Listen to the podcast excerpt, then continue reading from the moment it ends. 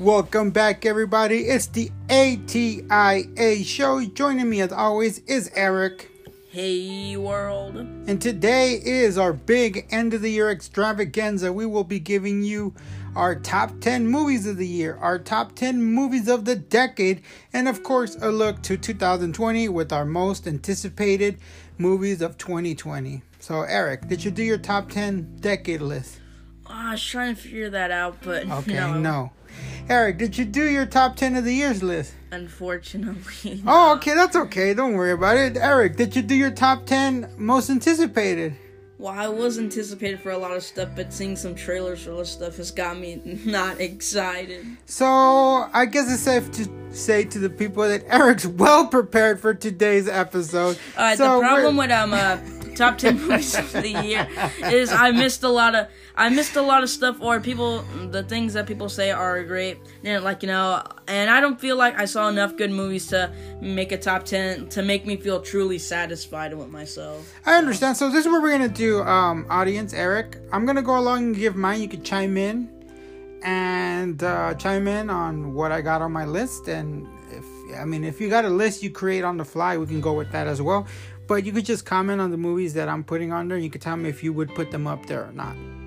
All right, so Sounds are we good? doing? Yes, are we doing? All right, so we're gonna start off with the top ten movies of the decade. How do you think we should do this? Um, like, should we do like um uh, best like film of every year of this decade? Yeah, that's exactly what we're gonna do. But where do we start? Do we start from yeah, probably from 2010, then we get to the present, right? All right, yeah. Let's start off in 2010. All right, so uh, I got my favorite movie of 2010. All right, do you want to say- say it at the same time? Yeah. See if we agree. Uh-huh. One, two, three. Inception. Oh, give me a knuckle bump there, baby. And This- recently, we just bought the Nolan collection on 4K for like 130 brand new on eBay, and I'm wiped out with all my money. Which is a steal because I think now if you want to purchase it from like any retailer, it's at least two hundred and ten dollars, and in some cases, not even sealed with the shrink wrap. Is that what it's called? Yeah, the shrink wrap, but like to not get sidetracked, Inception. Oh, right, I've only seen this movie like once or twice, and I've and I've loved it. Sure, um, like, and the more you watch it, and the more you think about it, the more you can interpret of what's going on. Or Yeah, exactly that. And not only that, like there's some great performances. DiCaprio is at his very best, and I, I don't think that we've seen Tom Hardy give us a good performance as this one because you know the only, the only other thing that comes to mind, which I haven't seen a ton of Tom Hardy movies, but Venom, that's no Oscar contender. definitely. Um, his Like, role as film- Bane was not exactly the greatest. but in Venom, heard. like it's like if is he struggling to do English or British. Yeah, he's struggling and just talk. I don't know, it's just a mess. But anyway, Inception,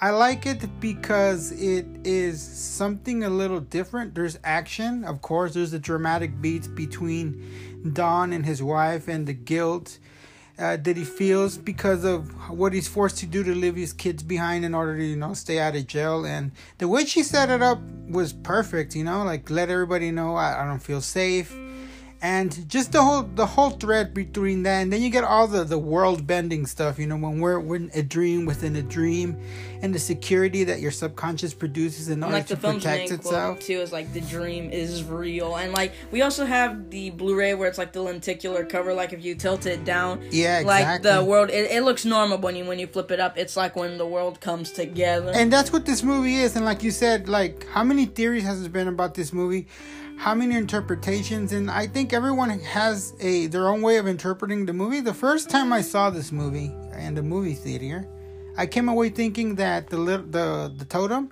was spinning spinning spinning and about to drop over you know and then we'd know that he was in the real world and he made it out and you know things are finally the way they're supposed to be but I mean, I guess there's been some interpretations, and maybe Christopher Nolan said something to the effect that it's that's not the case. I don't know. I didn't read the article or whatever, but this movie's fantastic. If you want action, it's got that great performances, And great some of the best cinematography I've ever seen. Thinking about Christopher Nolan is that in all his films, like it's some of the best cinematography ever put to film. Yeah, it's it's great. And Hans Zimmer coming in with the score, like you know, this has got to be one of his my favorites at least. Like Yeah, like theme. I like I I know uh like the main theme is like there's a there's a tone to it and like I can't like I I'm I do a terrible impression at like trying to do the beat of it, but I just yeah like Hans Zimmer The score is great in this film too. Anyway, we can go on and on and on. That's going to be the case for some of these movies. We're going to be able to keep talking about them forever, but we got to move on to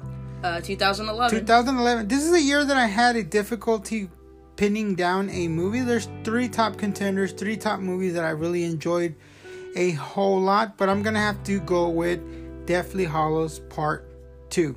It's the conclusion to a big epic magical story. It's the ending to Harry's journey. He finally comes to face face to face with Voldemort, and not only that, this is the first film where we leave the castle for an extended well, because I count one and two as one movie, right? But we leave the castle for an extended period of time. We have this huge battle that we hadn't really seen uh, the scale of it till uh, the dark, not the dark, the Lord of the Rings trilogy, and you know has some of that same type of magical feel to it. It's just, it's just, it's just a good movie. I really enjoyed it a whole lot. And 2011, that's probably my top choice. Uh, again, like I can't really think of. I think that might be it because I can't really think of anything um better than that film. I mean, 2011 was kind of a dull year. I, I mean, I like I like Chronicle, which you haven't seen, which you have to see at some point. Which is it's about people who have magic uh, superpowers and abilities, but not a comic book movie per se. And it's like uh, found footage, you know, like recorded on a handheld or whatever. So that's a really good one as well. It's the top contender, and X Men First Class, of course, which is one of my favorite X Men, which you haven't seen either. No, I have seen that one. You seen First Class? Yeah, yeah. Okay, all right. Alright, um, but yeah, like 2000. Alright, so let's move on. 2012. I think I know which one. 2012 was like probably one of the easiest choices to make, and that's The Avengers. I have to agree with you. Alright, in today's day, I will say that the film does.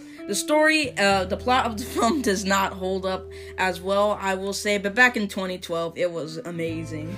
It's still it's still a really good movie. It's amazing to me. It's in my top 10 of the MCU still. And it's not the best MCU movie, and it was for like two, three years, or two years, I should say, until uh, Winter Soldier. But it just, we haven't seen anything like this, this type of scale with superhero movies where there's four, no, five other individual movies that come together, and it seems so seamlessly. So you got to give Joss Whedon and his directing, his writing skills to really bring it all together. And when sitting there at midnight, this is when we still did midnight shows.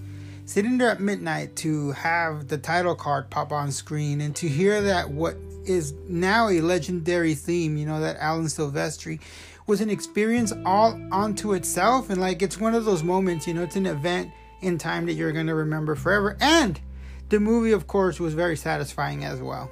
All right, so that's 2012. Let's do 2013. This one I can't really think Do of. do you know? Do you know what's mine? Um, no, like again for 2013, I can't.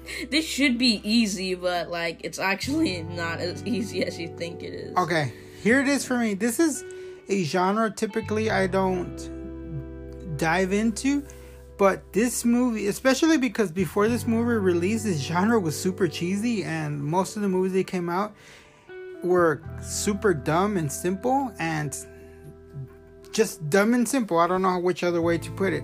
So, without further ado, my 2000 my movie for the 2013s is The Conjuring, which you've seen. Yeah, I've seen, but I. Let me tell let me tell you why I like this movie. It's scary as hell. Like I had I this, I was I had this movie stuck in my head for a week after I saw it. I was not expecting to see what I saw, especially because of what I said of horror movies before this. They were cheesy, they were like slashers, they were just dumb movies with like no real stakes, but this movie really brings it back and it's responsible for leading the way to some of the cool horror movies we've gotten in the you know in the last five six or seven years because before this movie like i said horror was just like unintentional comedy like Yeah, I super mean- bad scripts b movies low budget just nonsense all around Yeah, even today we're still getting a lot of horror crap. Yeah that's true but back then like, Like if it in was the a 40s, horror 50s, like all like they, you could tell they weren't even taking themselves seriously. But horror movies like in the early 2000s, late, uh, early 2010s, late two thousand eight, like it was just really bad, and it got to a point where like, wow, this is, is this comedy? Uh, obviously, I don't think that that was their intention, but this movie really brought brought respectability back to the horror genre, and uh, this is probably my second favorite horror movie of all time. All right, so um, uh, 2014 again. I don't think I could think of. any- 24. Oh, sorry. Go I don't think I could think of any definitive one from 2014. but I- 2014? But I, think I know what might be yours for 2014. 2014 was the hardest year to really pin down a movie because I got three contenders for the top spot.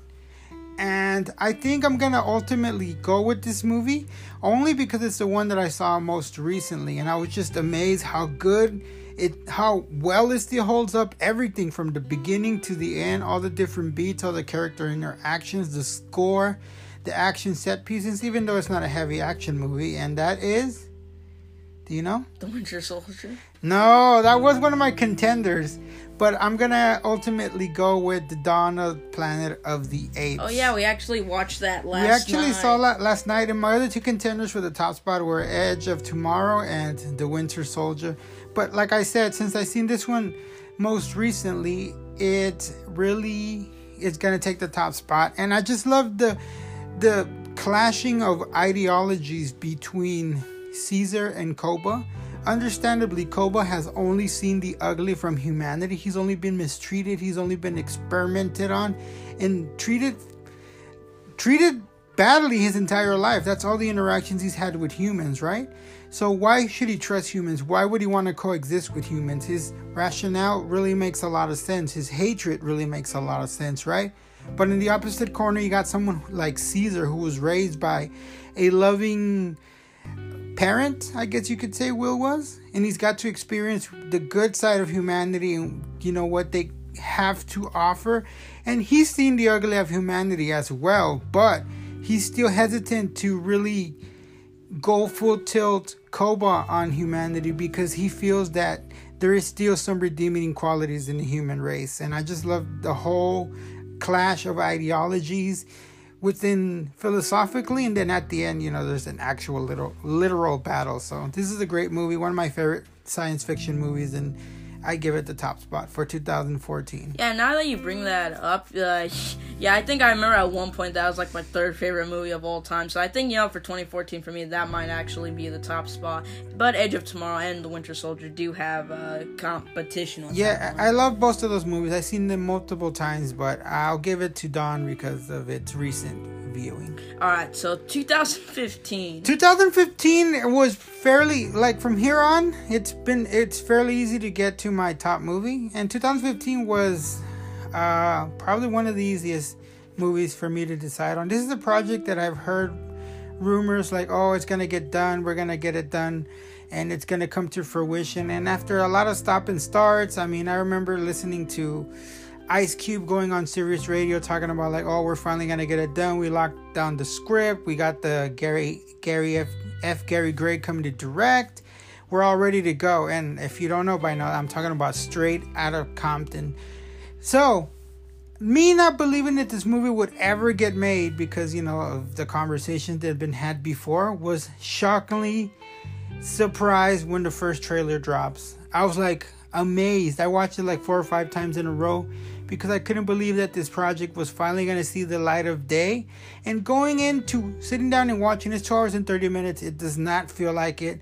It's one of my favorite movies, and it's definitely my top movie of 2015. All right, straight out of Compton, I have seen, and I will have to say this: the two hours and a half, I did feel the two hours and a half, and I didn't. I, I yeah, it was pretty good, but it wasn't. I'm sure it felt more to you because as a kid, you were listening to these songs. Yeah, as a younger like, teenager. like yeah. and you were listening to these songs in school when you really shouldn't have been and also and also like how you're actually there on tv when Eazy had died yeah, exactly. Like so you like you have more fond memories of nwa but like you know i've just known them for like recently and haven't had like too much fond memories about them but i think i get like it it'd mean more to you Right, exactly. Having been there, having grown up through some of it, right? Like it does bring a a different level of appreciation. So I understand why this movie doesn't hit as hard with you as it does with me, but yeah, it's understand. All right, so that is uh 2015. yeah 2016 2016 is there's a lot of good movies in the top 5 uh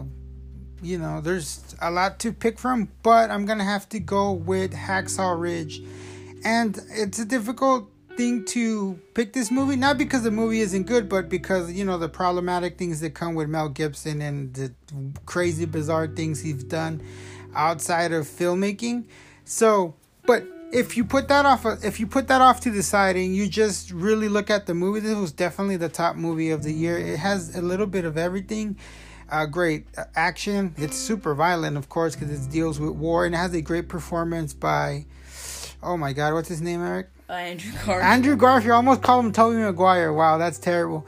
Andrew Garfield, who I felt should have been, uh, who who I think should have won the Oscar for Best Actor, but I, I went to um, Little Affleck. Uh, what's his name, Eric? Mm, ben, are ben no, Little Affleck, the Case, brother, Casey, Casey Affleck. There you go. Which I saw that movie and I was like, ah, okay. It was just two hours of depressing, depressing, the, more depressing.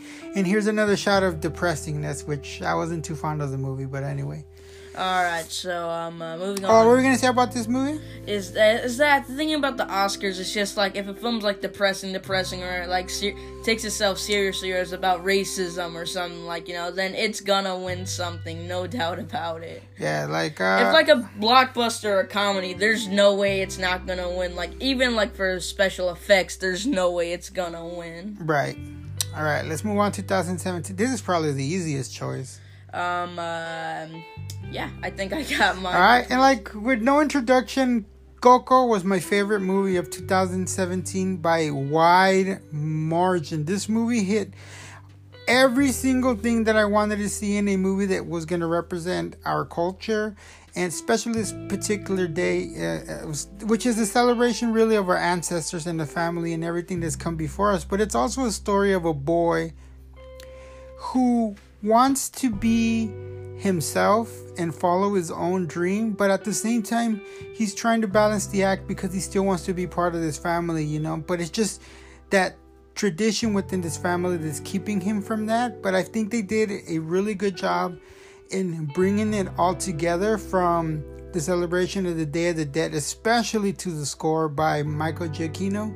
He did a fantastic job of bringing that feel to the score. Like from the beginning of the Pixar Disney variant you feel it. So by the time Miguel was done monologuing and explaining his family's history I already had, I already had tears in my eyes because it talked about like the perseverance of our people and how we're hard workers and we're not going to stay down for long. And that's the type of perseverance I've known from us, and that's what I saw represented, especially in a time where there's a lot of negative stuff being said in the media, especially by the presidential candidate who eventually became the president about Mexican people and Latino people. And I think that this film went a went a long way in showing that we're more than what that particular person said about us.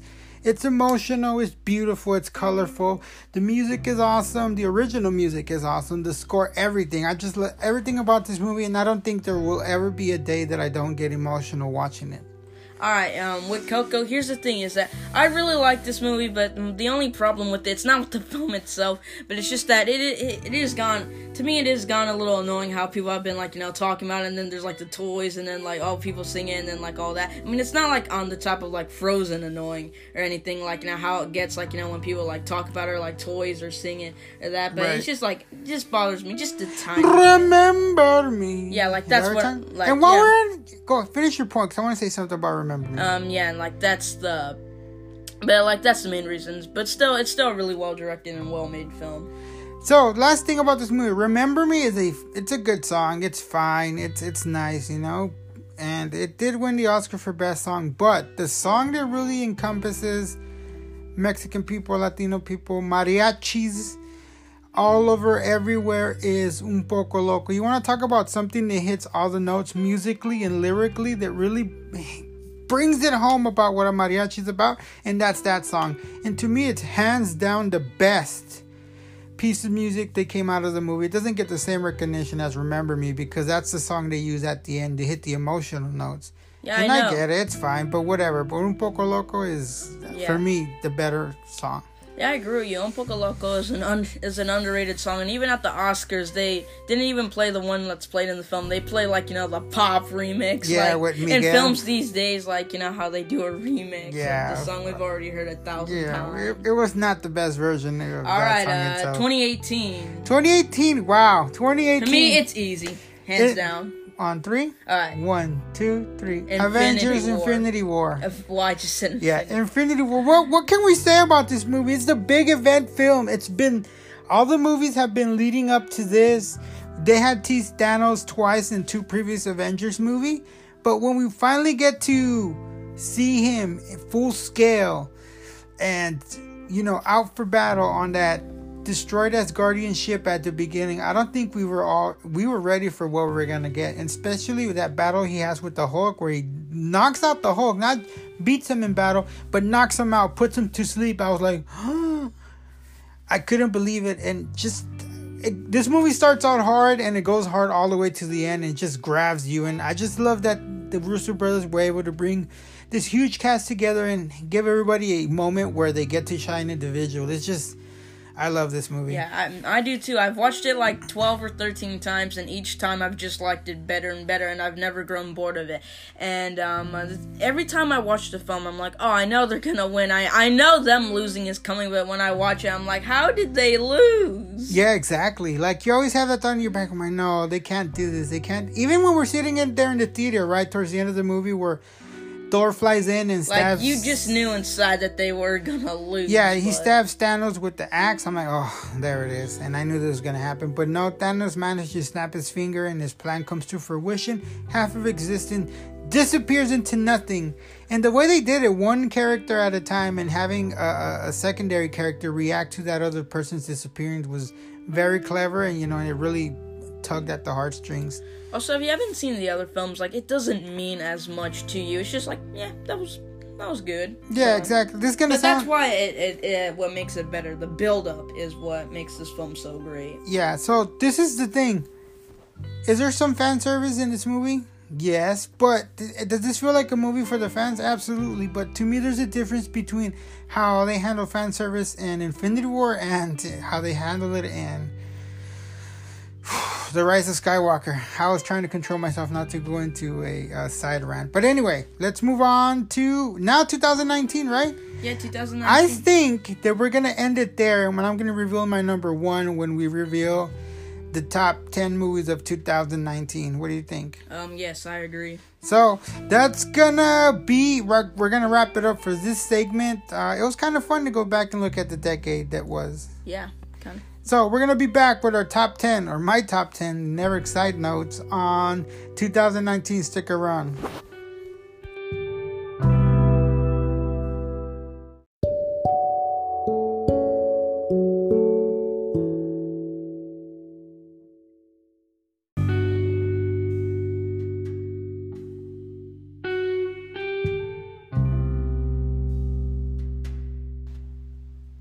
All right, guys, and we're back, and let's keep this party rolling. And in this segment, like previously mentioned, I'm gonna run down my top 10 movies of 2019, and Eric's gonna give his commentary because I didn't make a list because I didn't see enough good movies. Like I didn't see like I didn't see Parasite. I didn't see The Irishman. I watched a little bit of Marriage Story, but my mom stopped me because she said, "Oh, you can't take it." I mean, I watched Yeah. 40 minutes of that, but uh, we didn't finish it. Right. Um. Uh, actually, earlier today, but my mom came in like, "Oh, your heart's gonna be depressed, and like, you know, you don't know what you're doing." I'm like, "Oh, well, I'm not gonna be married in like 10 years." So. 15 years, I'll so it forget it by then.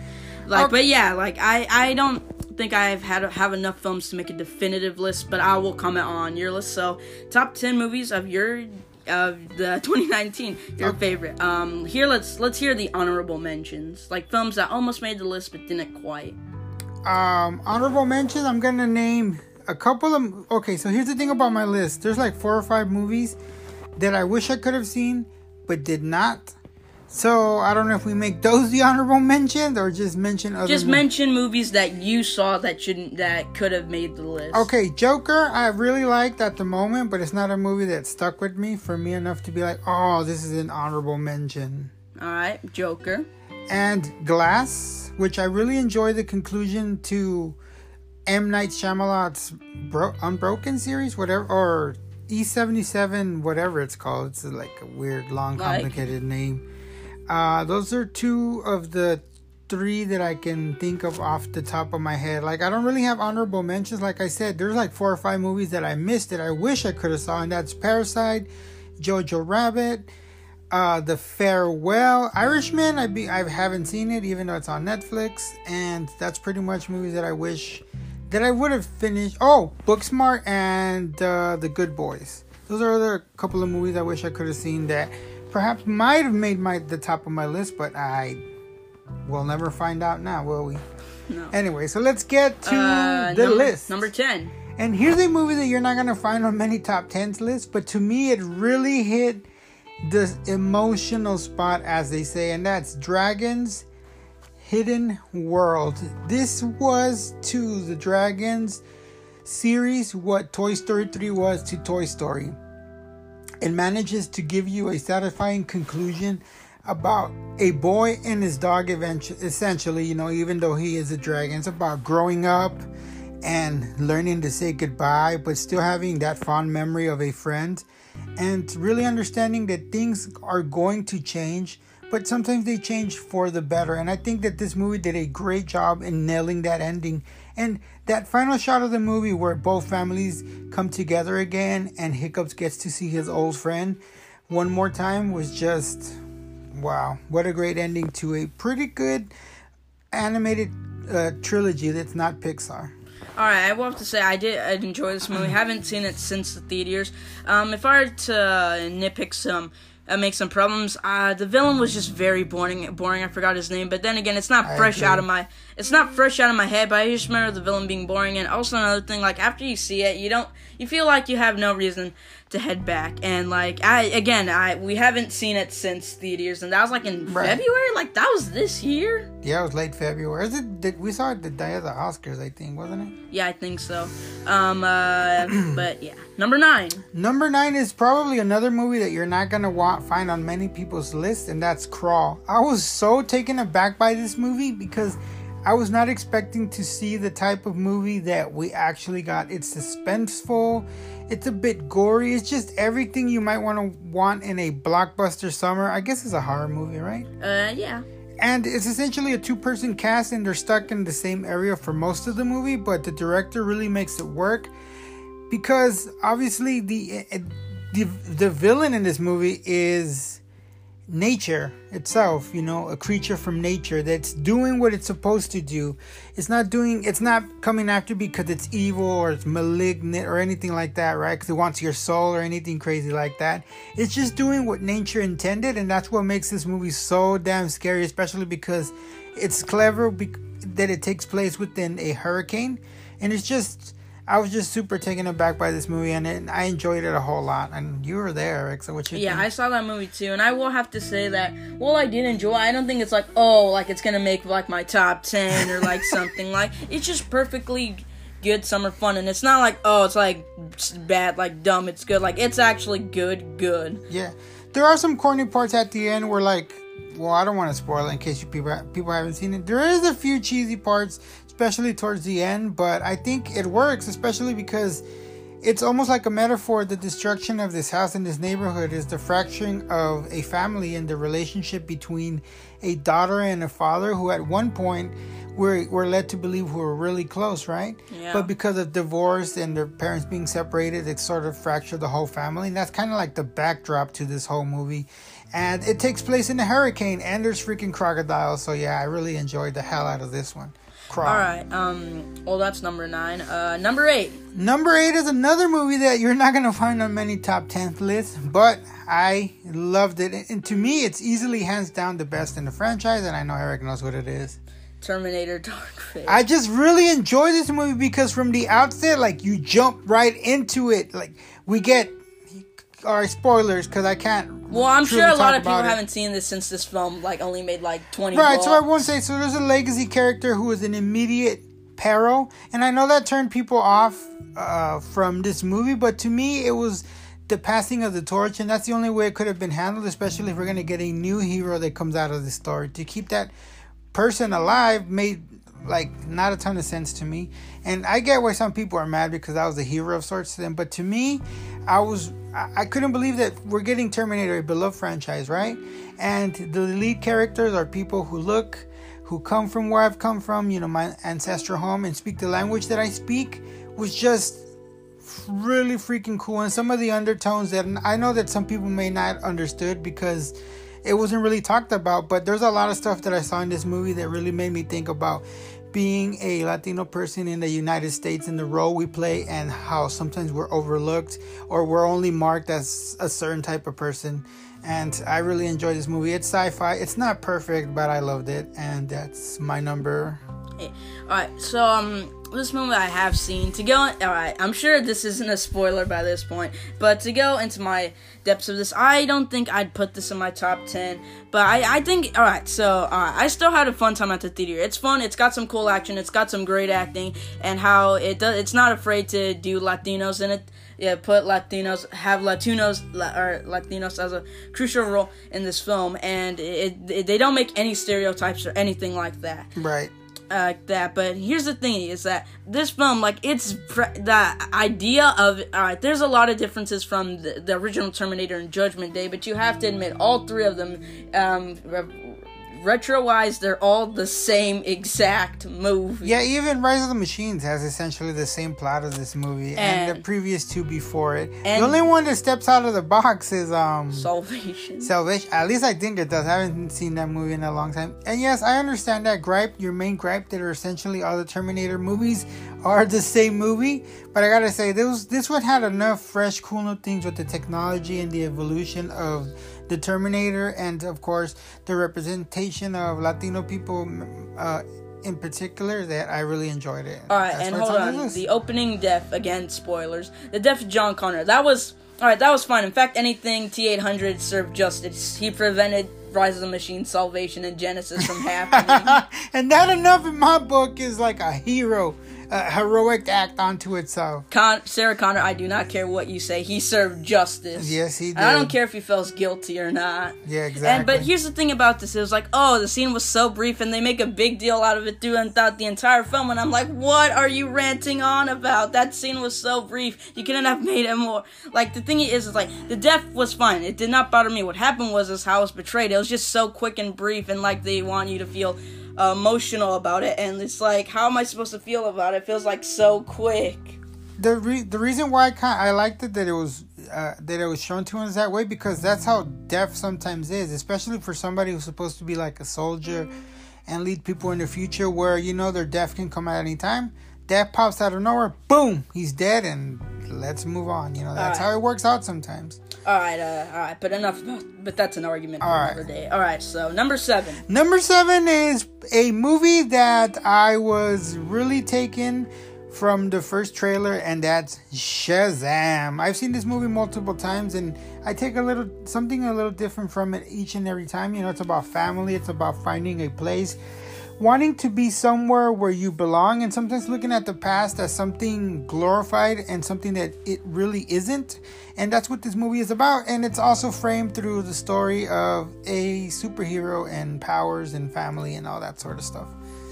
So All right, I like so, it. Yeah, I saw Shazam too. I gotta say, I really liked it too. It's very funny. It's got a lot of heart to it, and like the message goes through, like you know, it doesn't matter where you came from. It just matters where you'd like to be. Yeah, like what? Because we look at our two. Uh, we look at Dr. Sivana, you know, he's with his blood family. Look the way they treated him and the resentment and hatred he has to both his father and his brother, right? Yeah. And then you look at uh, Shazam, Billy, who he was abandoned by his mother, but he ends up in a better place with it's not his blood family, but you know, family is more than just blood. He's with some people that accept him and truly love him. So that's the contrast between these two characters. And like you said, there's a lot of funny bits and there's just a ton of heart to this movie and which I honestly didn't expect, but there we have it.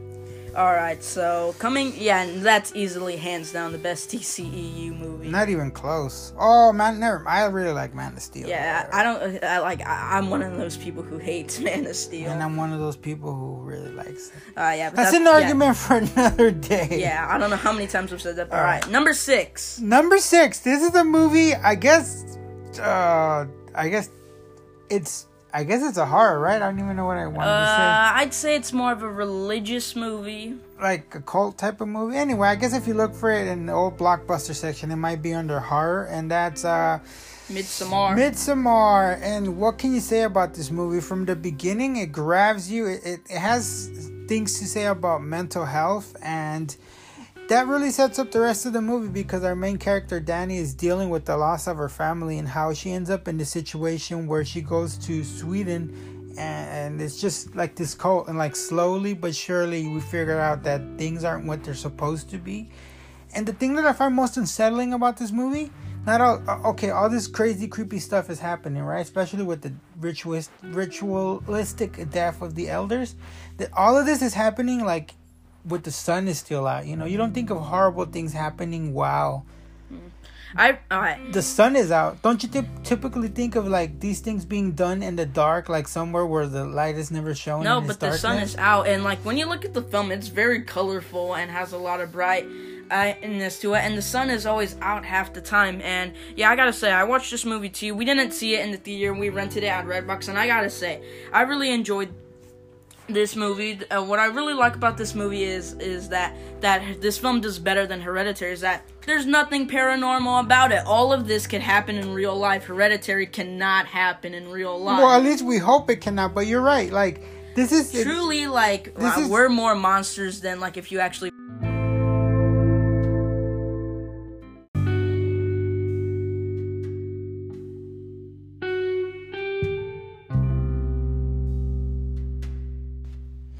Sorry about that, guys. We encountered a bit of technical difficulty right in the middle of our thoughts. But yeah, Midsommar is like is. there's nothing paranormal about it almost anything in it could happen hereditary the reason why i'm comparing this because this is the same director from hereditary Ari Aster. Yeah, Ari, is his name. Ari Aster. Um, but yeah, like the like Hereditary, that cannot ha- Hereditary cannot happen. One- Theoretically, it cannot happen. yeah, theoretically it can't happen, but this one, like, it's realistic that it could happen in real life. Hopefully, And like you said, yeah, humans are the bigger monsters. than actual monsters Yeah, that we make up. Exactly, because we're out there. You're having interactions with humans all the time, and you don't know if this person's like a crazy serial murderer or whatever. But yeah, like ex- especially by the end of this movie, you feel super unsettled again because it happens in broad daylight, and that ritual at the end really surprised the heck out of me. And I know that really caught us both off guard. And we But- both watched this like 20 minutes before bed too. Yeah, so we had to stay up for a little while, but the good thing is that Eric's nearly 15, so he understands human reproduction. But still, to say that I wasn't uncomfortable watching it with them was an understatement. But yeah, so Right. now we know for next time because uh, Ari Aster brings Yeah, this film the is disturbing. exactly. It's very tough to watch, but it's still a really well directed movie. Yeah, exactly. And that's why it makes it in at number six here. All right, so number five Number five is John 3, or what do you call it? or Chapter John Three Wick Parabellum. It- uh, I mean, the reason why we call this because that's what the poster says. It's not our fault. Yeah, it's all like all scrambled all over the place. And I really enjoyed this movie. And I know some of you might say it's just John Wick killing a bunch of people. Yes, that is true. But the the ante is up in this movie because there's environmental kills and there's crazy motorcycle chasing horses. There's sword fights on swords and John Wick's on a motorcycle fighting swordsmen and with a gun and it's just the insanity is up to 12 in this movie. But what I really like is that we get a closer look at the world building that comes along with you know this secret under assassin world you know so there's rules there's things that need to be honored there's things that are more sacred to certain organizations than following the orders of the high table and that's the people who run the whole show. And i like that we get a closer and depth look at this crazy world of assassins Yeah, you're right. Like the when you think about it, it, it, this world it really is like there are a lot of deadly assassins out there, and hardly anyone there is a non-mafia. exactly right especially like at the beginning of the movie where oh, everyone's uh, getting spoil- the well, then again, we did say earlier there would be spoilers. Yeah, there would be spoilers. So yeah, like yeah, it's just it's kind of amazing, and it kind of makes you wonder like who is an assassin really and working for him? is not. Yeah, exactly. So that's John Wick chapter whatever three parallel. Chapter John three. Wick. Yeah, that They poster's should should've kind of called- a mess. They, should have just called it Chop, uh, John Wick Chapter Three. I understand why they use Parabellum, especially when you get to the end of the movie and how the movie concludes. But anyway, I get your it, point. It should have just been called that. There. All right, let's Uh, move number to number four. four. Here's a movie that I had no idea was being made until they dropped, or I heard people talking about it at CinemaCon, and that's Ford v Ferrari, and it's starring Matt Damon and everyone's favorite Batman, at least mine, Christian Bale. Yeah, mine too. So, wow, what a, a- great movie about perseverance. And essentially, I like this movie because, you know, we're here creating a podcast. We know, owe nothing to no one, we except to each other, right? So, we're going to talk about what we want to talk about, create what we want to create. And in this movie, you see that really these two people are trying to do something and build something and create something that's going to help them get to a point where no one has been before. And that's, you know, building the car that's going to help them win this big race, right? Because it's typically been dominated by Ferrari and they're working for Ford. But along the way, they encounter resistance, meddling, you know, the higher ups from the company wanting to do it their way because they don't understand what it is to create something, you know, and they're just working within a corporate structure.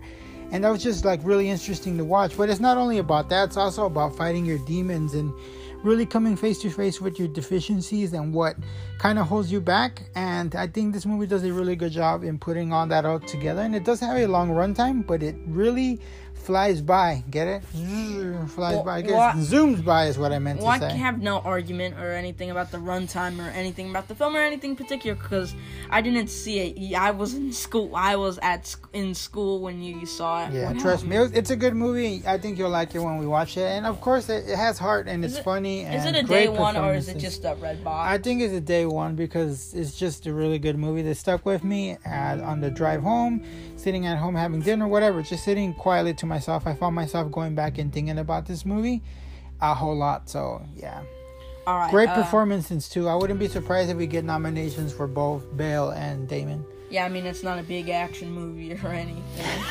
There is action. The racing parts are filmed really cool. yeah, but it's not like hand to hand combat. Oh right, like oh yeah, going back to the yeah. At times you feel like you're in the cockpit of the car, so it's it's pretty ah, cool stuff. All right, number three for you. Number three is a movie. When I first saw the first trailer, I thought this movie was gonna be ridiculous and dumb. I think I know what you might. I did not about. like that first trailer. I thought it was super silly, and I hated it. Are every. you talking about Knives Out? Yes. I know. As first as I saw that trailer, I'm like, this like, what is it with this this, looks shot? kind of stupid. like and weird. I don't.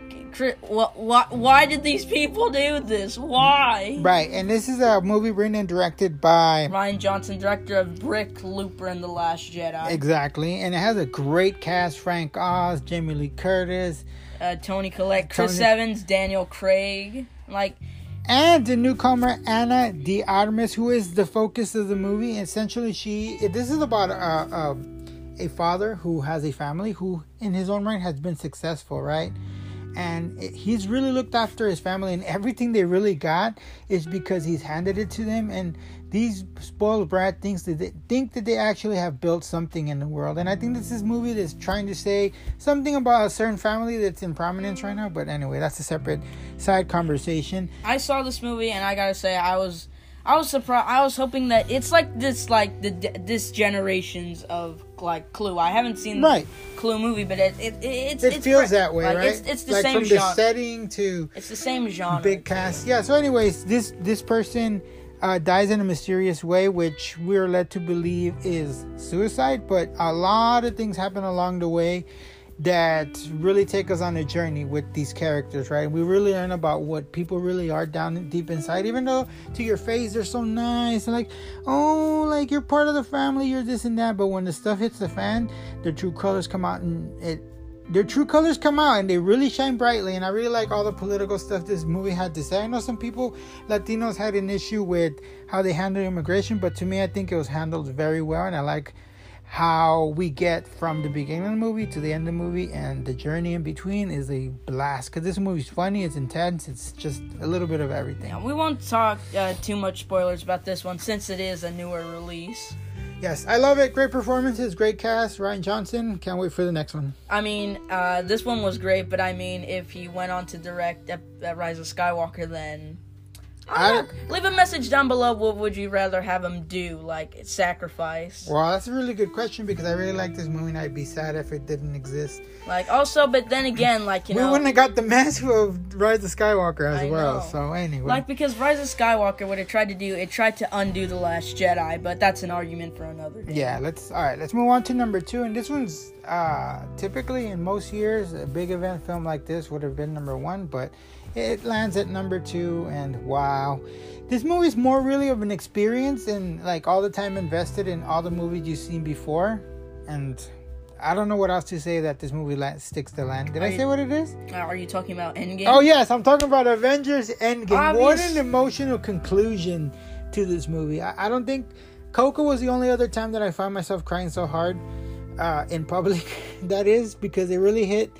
It hit the emotional spectrum right where I wanted to hit it, and it was kind of expe- unexpected as well. But it did a good job in sticking the landing, and I don't know. I know, Just- like in this film, it's it like it's so emotional and it's like uh great and it's a epic conclusion to like the 21, 21 or twenty two films. I think it was 20, 21. yeah, twenty one films that preceded it, but for some reason they thought Far From Home was a better conclusion to the Infinity Ah, Saga. That's the beginning to something else, I think. Even though people keep calling it a prologue, I think it's just, I don't know. I disagree. Yeah, but again, that's an argument for. But anyway, I love this movie because the first hour it's very bleak, it's very dark, and the actions of the conclusion of Infinity War are not just brushed off the table. We actually get to live in this world where, you know, this big devastating event has happened, right? I know, like, and not everyone is over it. And when we cut to five years later, like, there's uh, half of, uh, like, what's left of Earth, like, still aren't over this tragedy. Exactly, and we get to experience the repercussions of that act, you know, of the snap. And I like that because typically in a movie like this, we don't do everything in two minutes and we're on to the next thing. But we get a full hour of the magnitude of the impact of Thanos's great plan.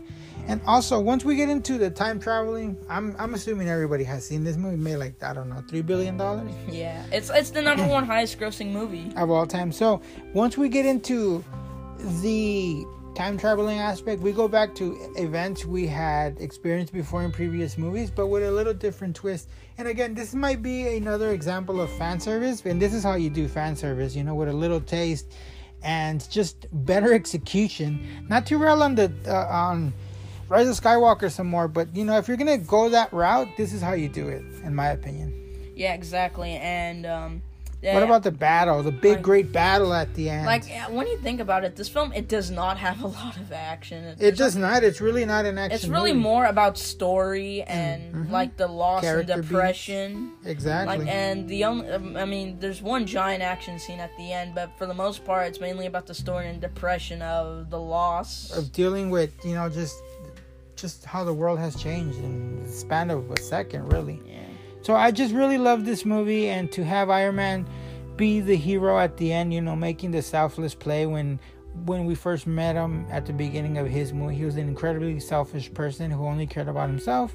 To have him be the hero who sacrifices everything, and which makes it more heartbreaking is that he has a family now. He has a daughter, he has a wife.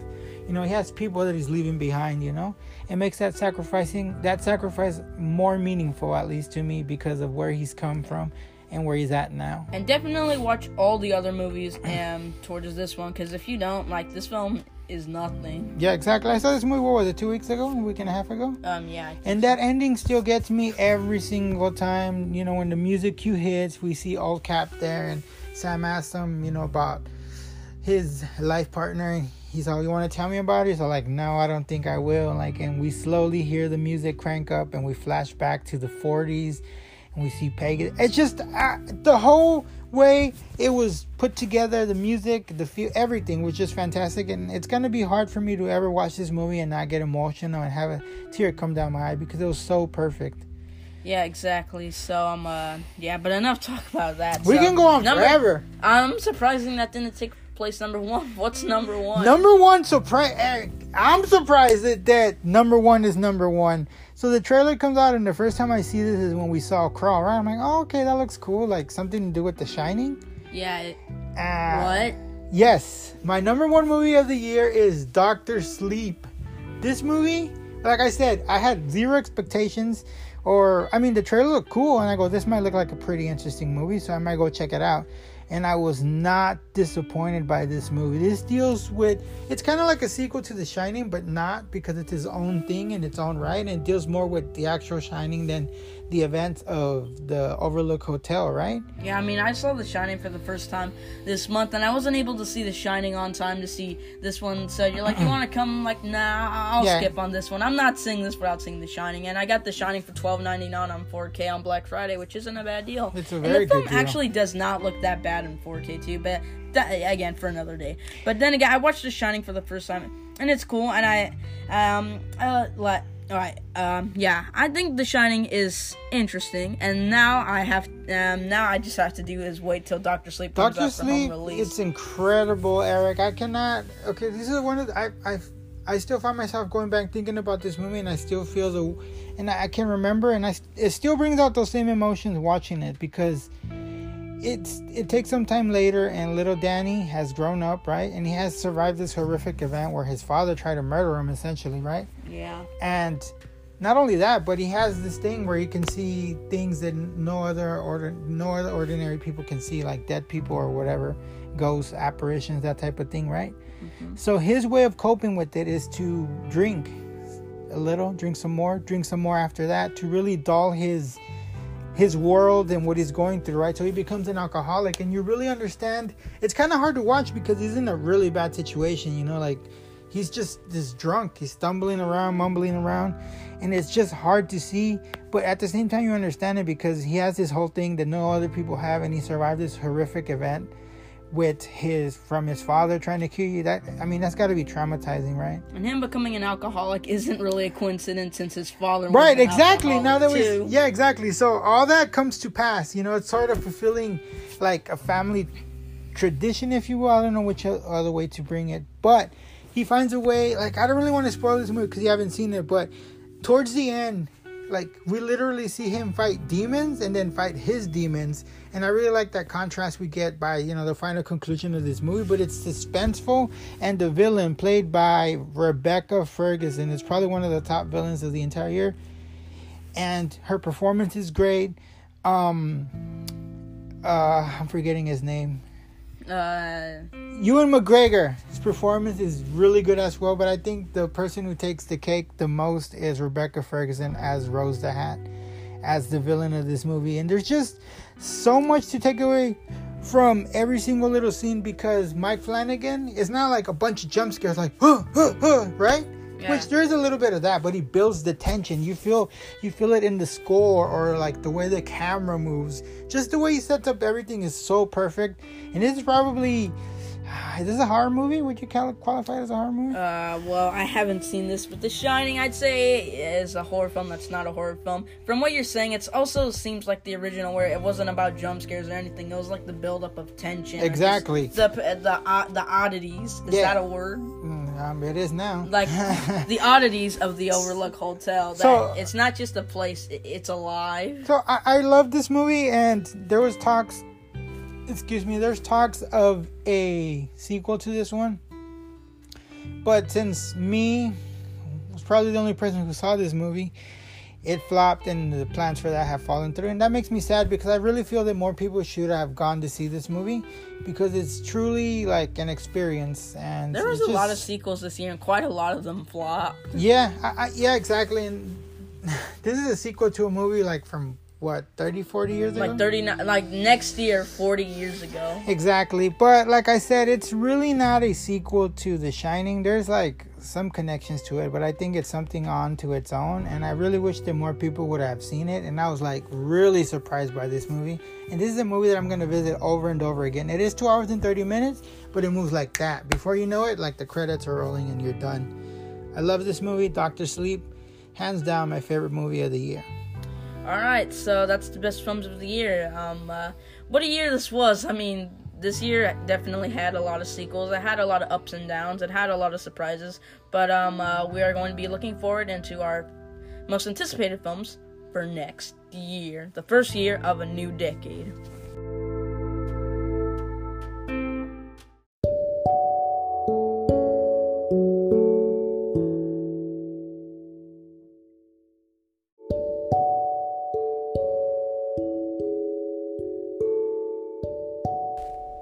All right, guys, we're back for the final segment of 2019, and we're gonna talk about our most anticipated movies for 2020. There will be in no particular order except for our top movie because I think we share the same one. We might not, but as it is now, we're just gonna throw movies out there, 10 movies that we're really looking forward to. So, Eric, what do you think? All right. Um. Uh, yeah. 2020. Um. From looking through the calendar, uh, it seems kind of dull. I mean, since we have Regal Unlimited, though, we'll see a lot of the smaller films. Though. As well, yeah. But like next year, I mean, this year it seems like okay, but I'm sure 2021 sounds great. But I think like this year, like 2021 sound- it's amazing. Yeah, right? but, if like, you're going to look at it, we're like, I mean, yeah, but like 2020, it, it seems like kind of a dull year. But Right. I'm sure there'll be some films that we want to see though. So um, uh, let's uh, why don't we just name a few of them? all right. So you got one in mind? Um, uh, Top Gun Maverick. I mean, I haven't seen the original Top Gun, but I think this one seems like a cool summer blockbuster. It does really look cool, and like I know I seen Top Gun a long, long time ago, and the thing that I remember most is the song. Wow, wow, wow, wow, wow. Isn't that what made the song popular, or is it the original? Check. No, I'm not gonna sing. But yeah, that's what I remember most about it. But something about this trailer, like just it looks cool, right? Like everything about it, and I'm sure there's gonna be some crazy stunts because it involves uh, Tom Cruise. So this is one I'm I'm looking forward to. All right, another one, 1917, and I know what you're thinking. Oh, not 17 dollars. Kind of no, Who invited Arnold? like that kind of sounds like Arnold.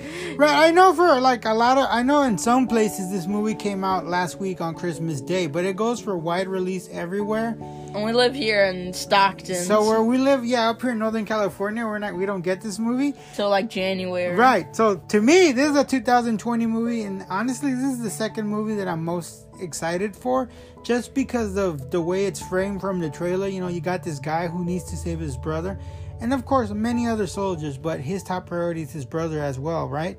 And also the approach they chose to take with filming this movie, which is to try to make it all, you know, look like in one shot. And I'm sure that's going to really up the drama and the tension, especially because we're dealing with war and these guys sneaking through uh, enemy territory, right? Are you looking forward to this one? Uh, yeah.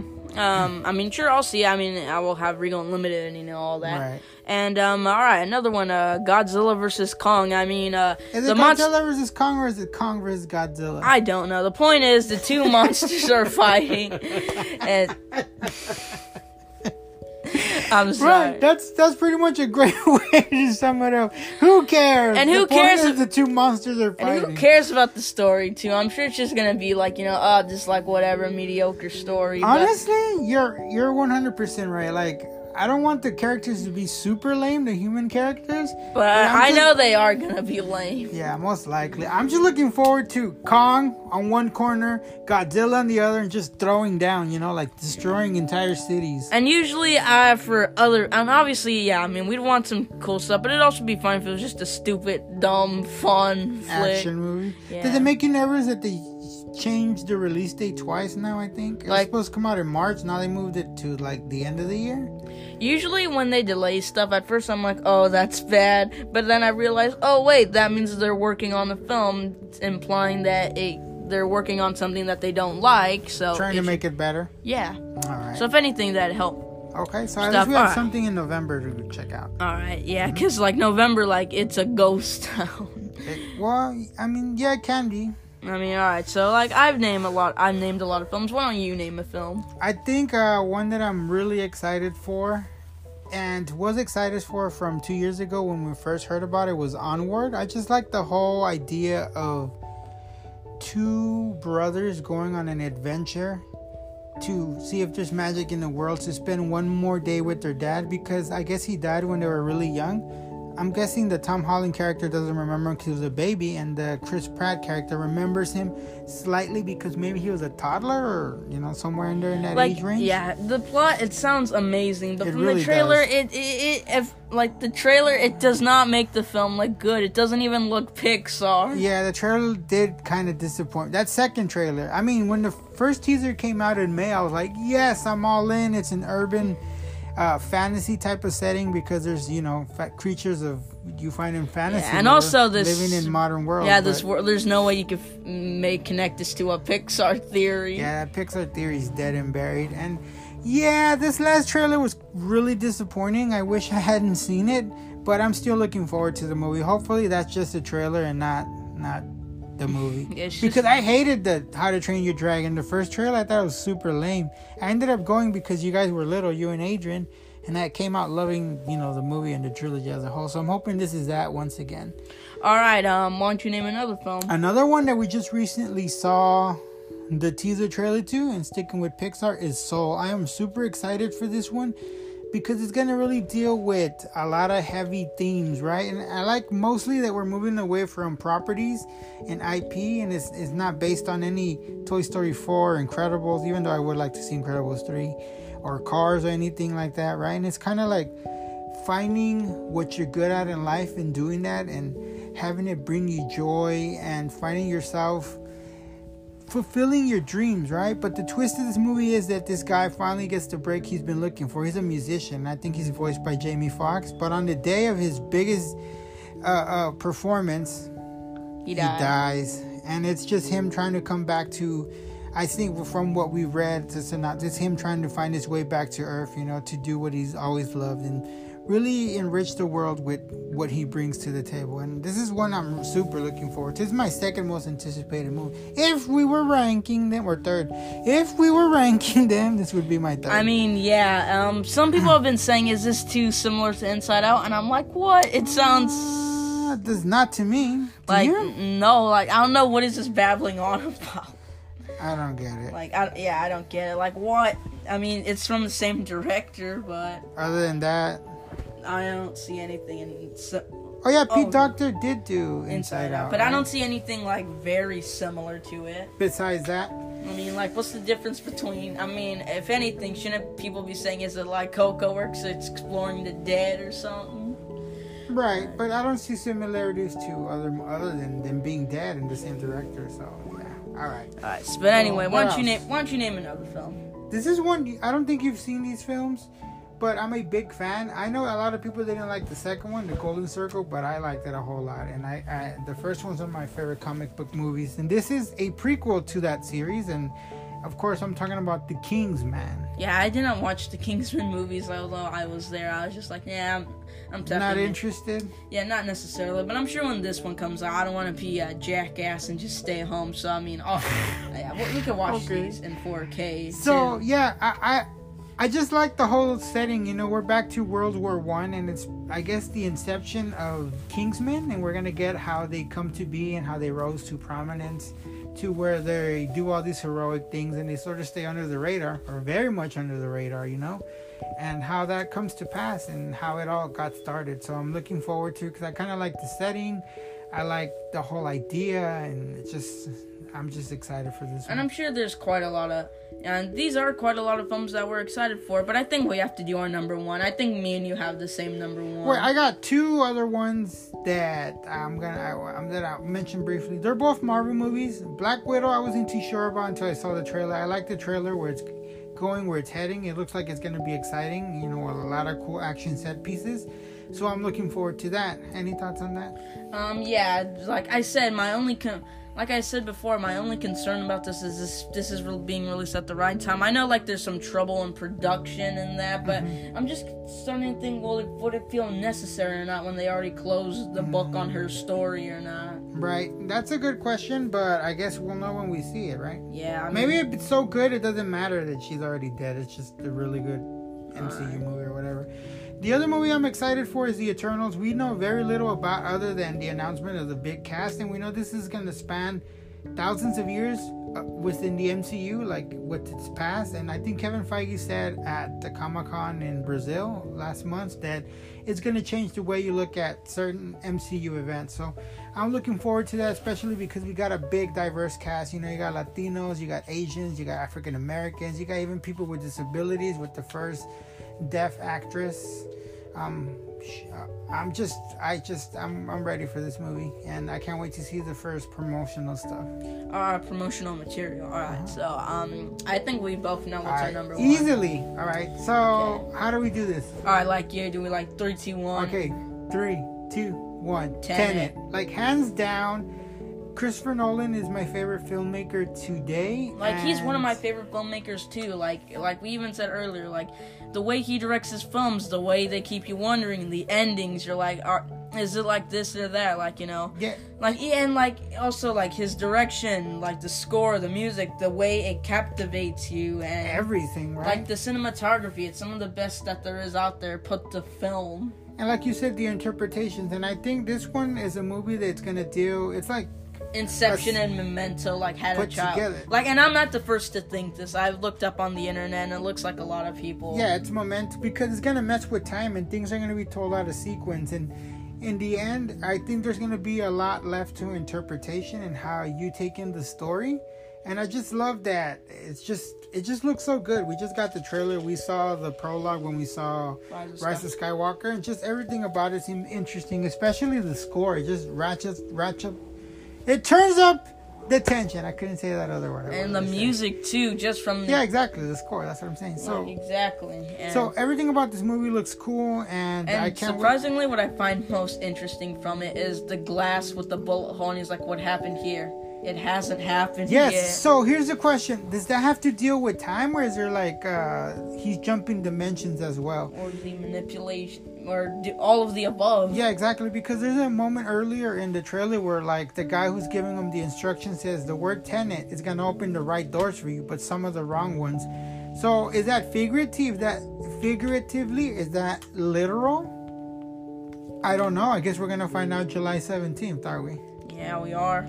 All right, guys. So that's gonna wrap up the show for this year. We won't have a show until sometime next year, like the first week of the year or whatever. Hopefully, you enjoyed everything we brought you, and hopefully, uh, we've taken your mind off of things that are not so pleasant. Because that's the aim for us here when we do the show is to put our thoughts out there and to entertain anyone who's out there listening. So if you like what you're listening to, continue to support us, please, and please do share with anyone who you think might like the show. And Eric, what do you want to say? All right, I just like to say it's been I, although we've only been here for like three for like uh, th- three months now. It's been fun doing so, and even if a lot of people aren't watching us, it's still fun doing this. And 2019 has been a crazy, crazy year. I mean, uh, we've got a lot of ups, a lot of surprises, a lot of disappointments, Yeah. and we've also like also this the year uh, in cinema it was like the year of sequels like we got like a ton of sequels this year Yes, we did. and like I just like to say like you know if I could do one thing, you know what? If I had one wish right now, that'd be to start the year all over again because that's how great this year was. Yeah, to experience some of the cool stuff that we had to experience in cinema. So we're gonna close off. Hopefully, you have a great and safe New Year's Eve. We'll be talking to you on the other side. Happy New Year. For now, That is all. all.